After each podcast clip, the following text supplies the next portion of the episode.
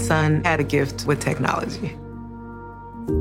With reliable internet at home through the Internet Essentials program, the world opened up. He's part of this next generation of young people who feel they can thrive. Through Project UP, Comcast is committing $1 billion to help open doors for the next generation with the connectivity and skills they need to build a future of unlimited possibilities. This is the Simi Sara Show on demand. Subscribe now on iTunes. Listen to the show each weekday 10 to 2 on 980 CKNW and through the Radio Player app.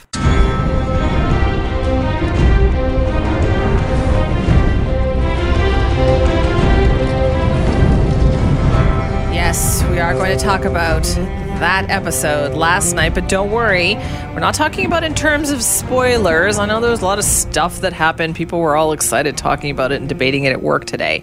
Uh, but what we're going to talk about is how dark the episode was. Not in terms of content, but in the actual literal sense. I've read stories this morning of people, in fact, our producer Alan was one of them, trying to figure out the brightness on the TV to try to make it brighter so they could actually see what was going on.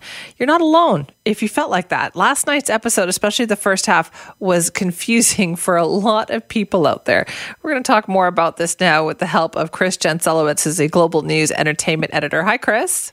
Hello, how's it going? It's good, thank you. Have you heard a lot of complaints about this problem? you know, honestly, it's it's been going on all day. Uh, if you're on Twitter at all or on any other social media, you're gonna you're gonna see a lot of complaints. Uh, you know, I thought I was the only one. I, I'm watching it, and uh, you know, I'm squinting. I'm like, is it just me? is this is this HBO Canada? What's going on here? I, I just had no idea. And you know, we adjusted the brightness and didn't really help. Turned off the lights, didn't really help. Uh, so I, I, it all came down to actually how it was displayed, I guess, on the TV. I guess so, but with so many people complaining about this, obviously mm-hmm. there was a very conscious choice by the Game of Thrones people to make this a, like a dark episode. Why is that? Yeah, so you know the possibilities are, are really endless. No one's really gotten confirmation from HBO or any of the producers or directors saying, yeah, you know, this was a deliberate thing. I think on some level it did add to the mystique of the episode, and know, without spoiling, obviously everyone knows there's a huge battle this episode, uh, and it takes place in, in at night, uh, so it's very very dark. And so I think you know partially it added to that feeling of what is going to come out of the darkness, what is going to emerge from the shadow. We don't know, and so it made it a little bit more suspenseful. But unfortunately, hand in hand with that comes this frustration of like, who was that? And and it's a fast moving battle, so you don't even know really. You know, some guy with a beard hits another guy with a beard, and you're like, well, who was that guy with the beard because they all kind of look similar, right? That is so, so true because uh, they wear the same kind of outfits. Like everybody's dressed yeah. alike on that show. But here, Chris, I'm like I'm a very skeptical person on this kind of stuff, mm-hmm. and so my theory was that they really did this to save money on special effects because when you do the stuff in the dark like that, it doesn't like you know what like you can get away with not having all the super duper special effects. And, you know, it's possible. Um, I, I did a little bit of tech research this morning and read some stuff about how you know this switch to high def and uh, it's a lot easier to shoot on digital. But unfortunately, what happens when you do that is, you know, I'm not an expert, so you know, if I'm wrong, forgive me, tech files. But um, you know, if you're shooting something in digital, what happens is, unfortunately, the side effect is that the quality is a little lesser. It's a little more grainy, especially when you're shooting in low light.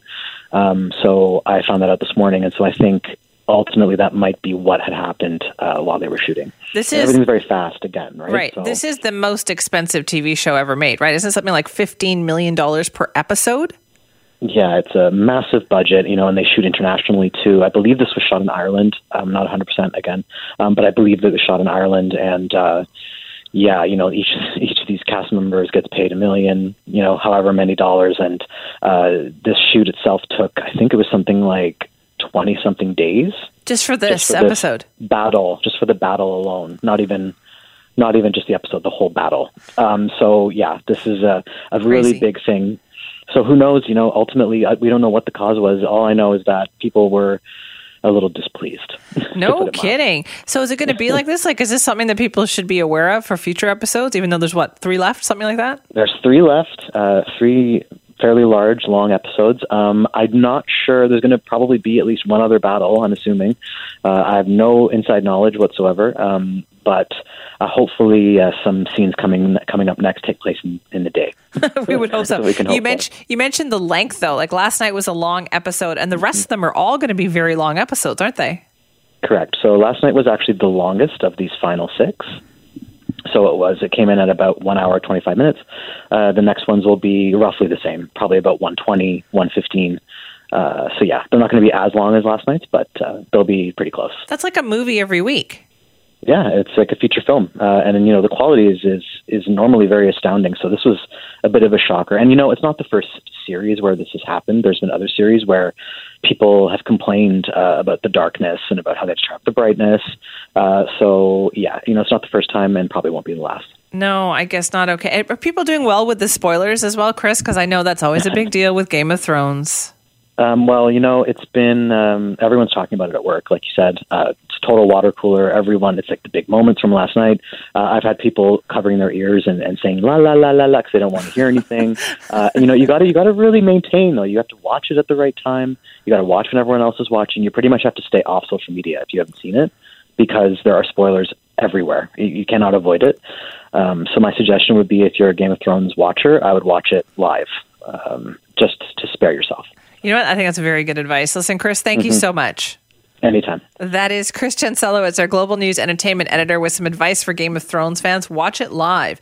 And I know some people love to tape it and watch it later, but as he's pointed out, these final three episodes are go- going to have lots of spoilers in them. And you just know that somebody is going to try, you know, put it out there or talk about it and you're going to inadvertently hear something. So, yeah, if you can watch it live, that's good advice.